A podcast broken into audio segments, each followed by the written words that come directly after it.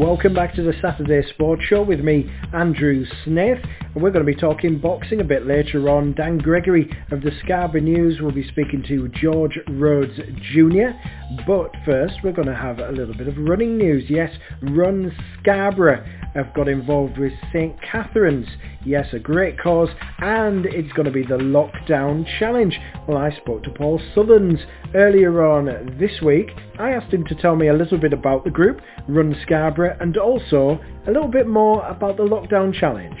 So we have a run group, it's like a social run group, and to keep people motivated during um, the lockdown period, we've been putting on virtual challenges. Um, we were talking about what to go next. We've just finished the group challenge, and as we can run in pairs um, and still stick to the COVID guidelines as long as we're social distancing, we came up with the idea of getting everybody that wanted to get out for a run with somebody else and get them running in pairs for an hour each.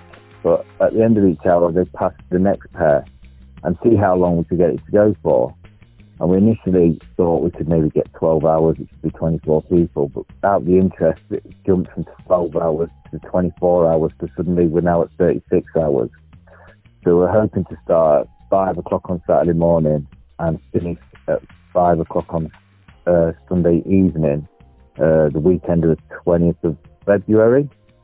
And since we got such good response from the group, we decided that maybe we take it a bit further, not just do it for the group, that was Paul Southerns, who's a member of Run Scarborough. And Paul did want me to point out that you can get in touch via Facebook or via Instagram, get involved with the group. It has been hugely increasing in popularity during lockdown. People you'll have seen all over the place, keen to get exercise, keen to get out and about. And it's a very popular group. And also quite a lot of flexibility there as well. You can run wherever you like in the town. Uh, some beautiful scenery, of course, down our coast. So do get involved via social media. Now, we're going to be talking a bit of boxing when we come back.